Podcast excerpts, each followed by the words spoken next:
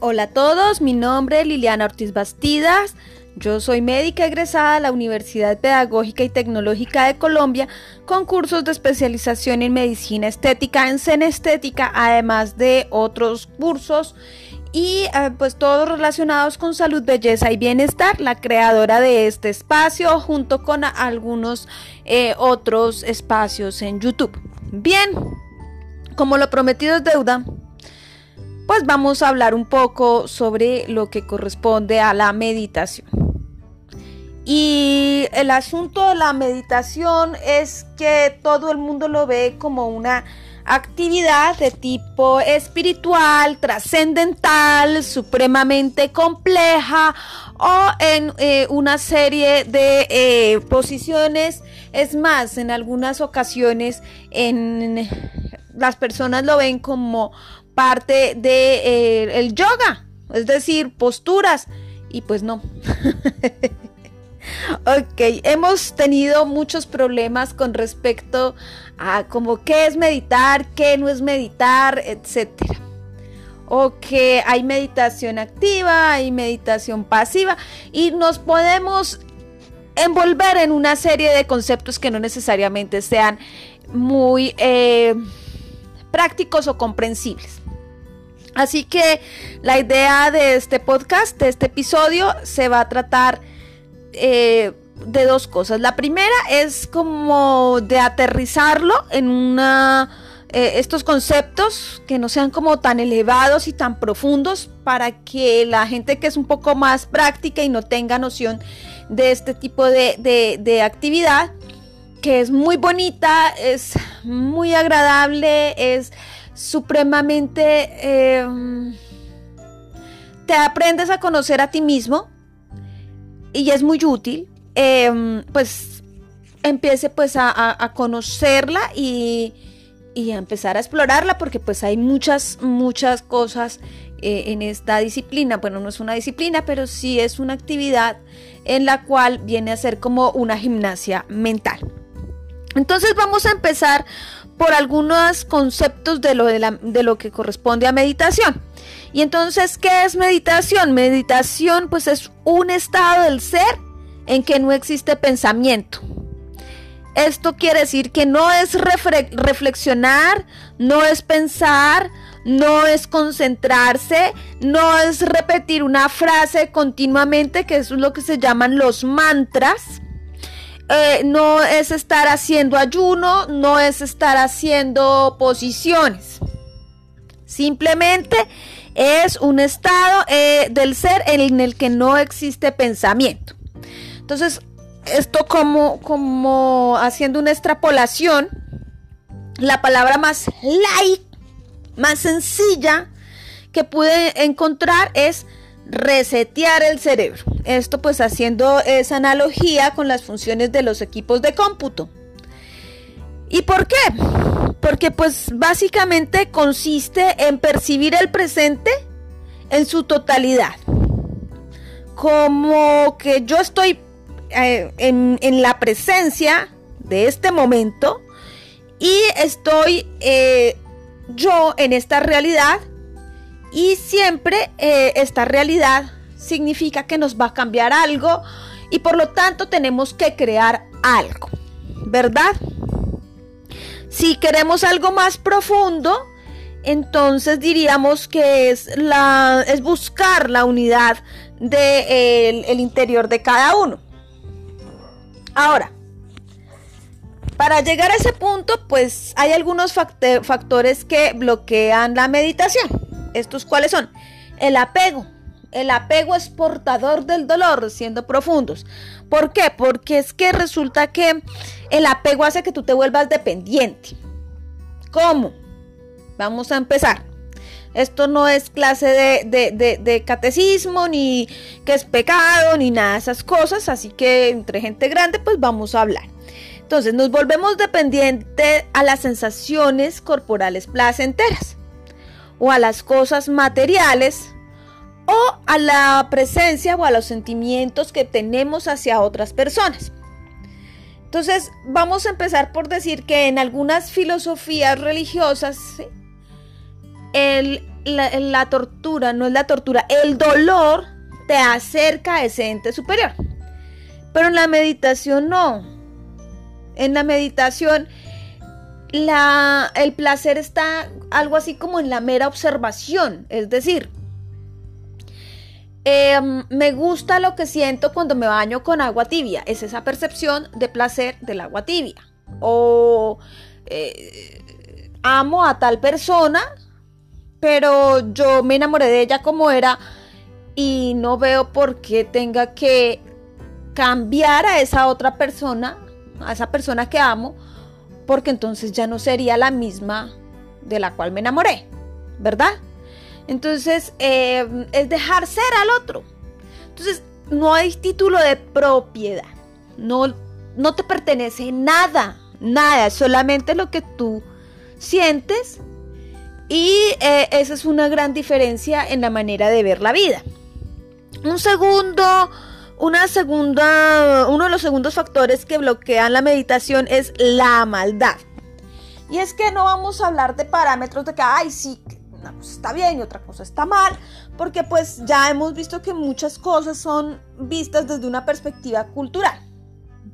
Pero, pero, sí podemos definir la maldad como una actitud dañina o perjudicial eh, que va bien sea contra nosotros o contra el medio o contra otra persona, generalmente contra otra persona. Em, ¿Y esto a qué se debe? Pues es que resulta que cuando tú meditas te vuelves vulnerable. ¿Y por qué te vuelves vulnerable? Porque es que resulta que em, todas esas cosas que tú tratas de camuflar que no son agradables, tus frustraciones, tus miedos, todo ese tipo de cosas, y eso incluye las envidias, por ejemplo. los sueños rotos, los sueños no cumplidos, etcétera, etcétera, etcétera. Cuando tú te encuentras contigo mismo, tú vas a tener que pelear con esos profundos eh, cosas que no eh, fueron que no fueron y empiezas con esos rencores, etcétera. Entonces, esas capitas profundas que no son tan bonitas te van a afectar la meditación. ¿Por qué? Porque es que resulta que tú estás hablando contigo mismo. Y es que hay algo cultural, nos han enseñado a no conocernos a nosotros mismos aquí en, Occidente. Entonces, vamos a una tercera, un tercer eh, factor, y es la pereza. Y resulta que es que nosotros consideramos que pasar tiempo con nosotros mismos y con los archivos mentales que tenemos cada uno, pues no es agradable. Es hasta perdera de tiempo. y la razón es que mm, está relacionado un poco con el placer que nos produce, pues si no tenemos cosas agradables, que mostrarnos a nosotros mismos. Volvemos a ese terrible punto en que no hacemos nada que nos agrade, nos halague, nos, claro, obviamente en una medida proporcional. Eh, y en conclusión, pues la pereza es todo aquello que nos sobra y que no nos gusta, ¿verdad? Entonces vamos a poner un ejemplo. No, es que entre bajar de peso y hacer una meditación a las 5 de la mañana con semejante frío, ¿quién se va a levantar a hacer eso? Por Dios santo. Entonces uno dice, no, pues entre las dos cosas, de manera práctica, pues está mejor bajar de peso y entonces los ejercicios que voy a realizar son para bajar de peso, pero no para esta gimnasia mental porque a la larga me hace perder el tiempo y si me voy a salir de mi cama, yo prefiero quedarme en mi cama debajo de las cobijas porque, o durmiendo porque es media hora, una hora más de sueño. Entonces, eso que nos sobra se llama pereza. El cuarto y último es la ansiedad. Y es que nos acostumbramos culturalmente a que todo era instantáneo, inmediato, urgente, porque los resultados tenían que estar rápido, tenían que estar para allá, sin importarnos el proceso. Y la ansiedad pues detiene el flujo de la vida, porque no nos permite visualizar los aspectos que mueven positivamente nuestra vida. Y aquí yo tengo que ser eh, muy clara al respecto. Y es que nos hemos vuelto competitivos. nos hemos vuelto tenemos que ser los mejores con tal campo o tenemos que producir tales logros en tanto tiempo. Y este tipo de competencia hace que no tengamos espacio para hablar con nosotros mismos, hacer realidad uno de nuestros sueños, estar compartiendo con la familia, eh, dedicarse una tarde libre, eh, qué sé yo, mm, haciendo ah, eh, tipos de gimnasia mental. Bueno, una tarde libre es mucho, pero sí haciendo cosas que sean agradables, halagándose uno mismo. Y en fin, no es que eh, vaya a reemplazar el sueño, simplemente es una, eh, una actividad más que nos va a ayudar en, cuanto a la, a la capacidad que tiene el cerebro para reponerse y al mismo tiempo de conocernos a nosotros mismos para mirar qué queremos hacer. El cuento de que mirar nuestro potencial. Mm, no, estoy tratando de que este podcast no sea tan erudito. ¿De acuerdo? Y hay cinco cosas que hay que tener previas a meditar. Y uno es la toma del estado de conciencia de la mente. Bueno, ustedes han escuchado esa expresión de que ten cuidado con lo que piensas o ten cuidado con lo que quieres aparentar porque en eso te convertirás. Bueno, más o menos es por ese eh, tipo de situaciones. Y mm, me gusta verlo desde la parte eh, biológico y social. Y es que mm, el cerebro produce la idea como a través de ondas mentales. ¿Cierto? Y em, esto hace que se forme pues una creencia. Las ideas forman las creencias, ¿verdad? Y de mm, las creencias pues entonces pasamos a los hábitos. Y de los hábitos pasamos a las costumbres. Entonces, había una expresión que quiero mencionar acá porque la repiten constantemente y yo quedaba, pero o sea, sí, por lógica vendría a ser eso, pero quién sabe si eso está bien o es completo, etcétera. Entonces, la expresión es vibrar alto. Evita las cosas que te hagan vibrar, vibrar bajo. Y uno no sabe, o sea, pues por mera sospecha uno dice, no, pues que el rencor, por ejemplo, no, que eh, la envidia, por ejemplo, no, que, em, sí, pero no pensamos en cosas como, por ejemplo, la desatención de nuestras necesidades. Y eso es muy frecuente, por ejemplo, en los casos de las mamitas, ¿verdad? que tratan de eh, pues que todos los demás tengan algo, algo no, la comida servida, eh, la ropa limpia, la casa decente, mm, arreglada, etcétera, pero no se cuidan a sí mismas. Eh, la segunda cosa que hay que tener es em, la parte respiratoria, porque todo esto tiene que ver con la respiración. Supongo yo que está ligado mucho a la parte de oxigenación cerebral, ¿verdad? Pero todas, absolutamente todas las formas de meditación están muy relacionadas con la respiración.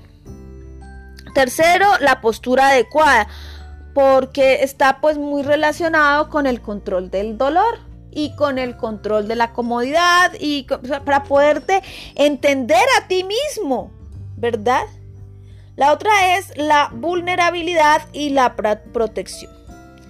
¿Por qué? Porque es que resulta que mm, no debes tener expectativas. Tienes que disfrutar el presente. Em, en la, o sea, tú tienes que protegerte de ese tipo de cosas negativas que hacen que tú te sientas mal, culpable, triste, solo, em, frustrado, etc.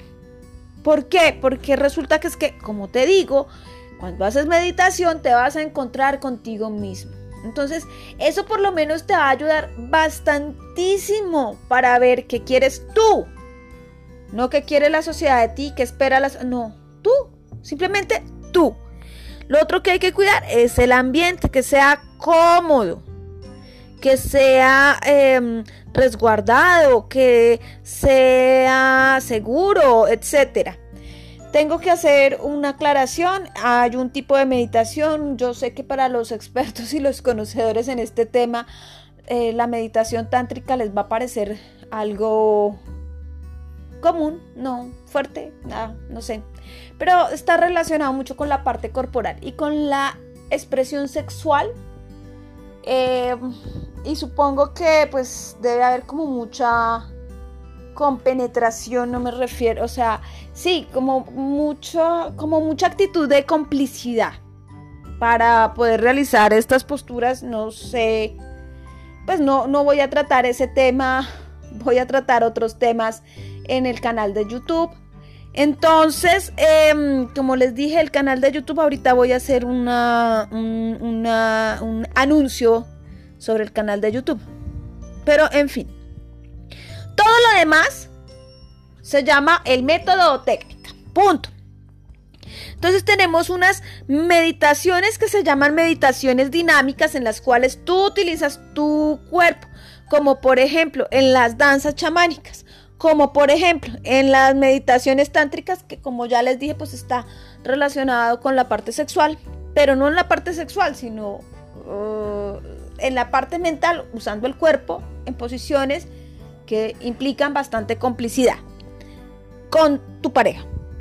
Em, y también existen eh, otras meditaciones en las cuales eh, pues son pasivas, ¿sí? Que son, por ejemplo, las de lo, lo de yoga, por ejemplo, las que tienen que ver con inmovilidad y hay algunas tántricas pasivas, ¿verdad? Em, cada individuo pues buscará la situación y eh, el momento y eh, el método que va a manejar para eh, realizar la meditación. Entonces, en lo personal, en lo personal en el canal de YouTube, yo preferiría, y creo que sobre eso voy a um, hablar, eh, es eh, las meditaciones de tipo yoga, em, tal vez algo de la chamánica, y eh, no sé si de pronto budista, tendríamos que, mirar, aunque también sí, es probable que, hable sobre la meditación budista. Pero en bien, en fin. Ahora sí voy a hablar del canal de YouTube. No se les olvide, estoy trabajando, o sea, estoy reactivando un antiguo canal de YouTube. Eh, se llama Liliana Ortiz Bastidas, guion Los Ortiz Bastidas. Tengo que aclarar eh, de una vez. Eh, yo tengo una empresa que es de cosméticos orgánicos. Hasta ahí todo claro. Saben que soy colombiana, que es uh, un país en donde hay muchas selvas de muchos tipos, desde la Chocuana, el Amazon. no me voy a poner ahorita a hacer publicidad al respecto. Entonces, eh, en este canal yo lo había dejado, ambos canales en realidad, pero bueno, este lo había dejado con la, porque no pensaba seguir eh, trabajando en él. Pero debido a que con la creación del podcast me doy cuenta que hay cosas que son de ver. Entonces, no se les olvide Liliana Ortiz Bastidas, guion Los Ortiz Bastidas. Voy a estar subiendo videos como apoyo de este podcast eh, relacionados con eh, actividad física y meditaciones. Eh, espero que les haya gustado, espero que les sirva. Em, y acuérdense de dos cosas muy importantes. Y esto sí quiero que lo tengamos claro.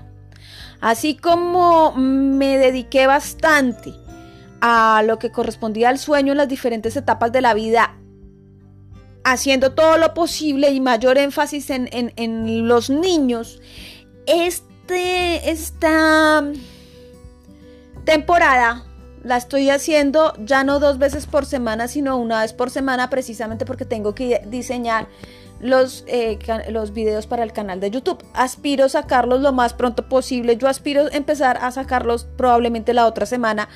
Y el asunto es que mm, sí, si les interesa, pues ahí está la información también de, de los productos que yo vendo.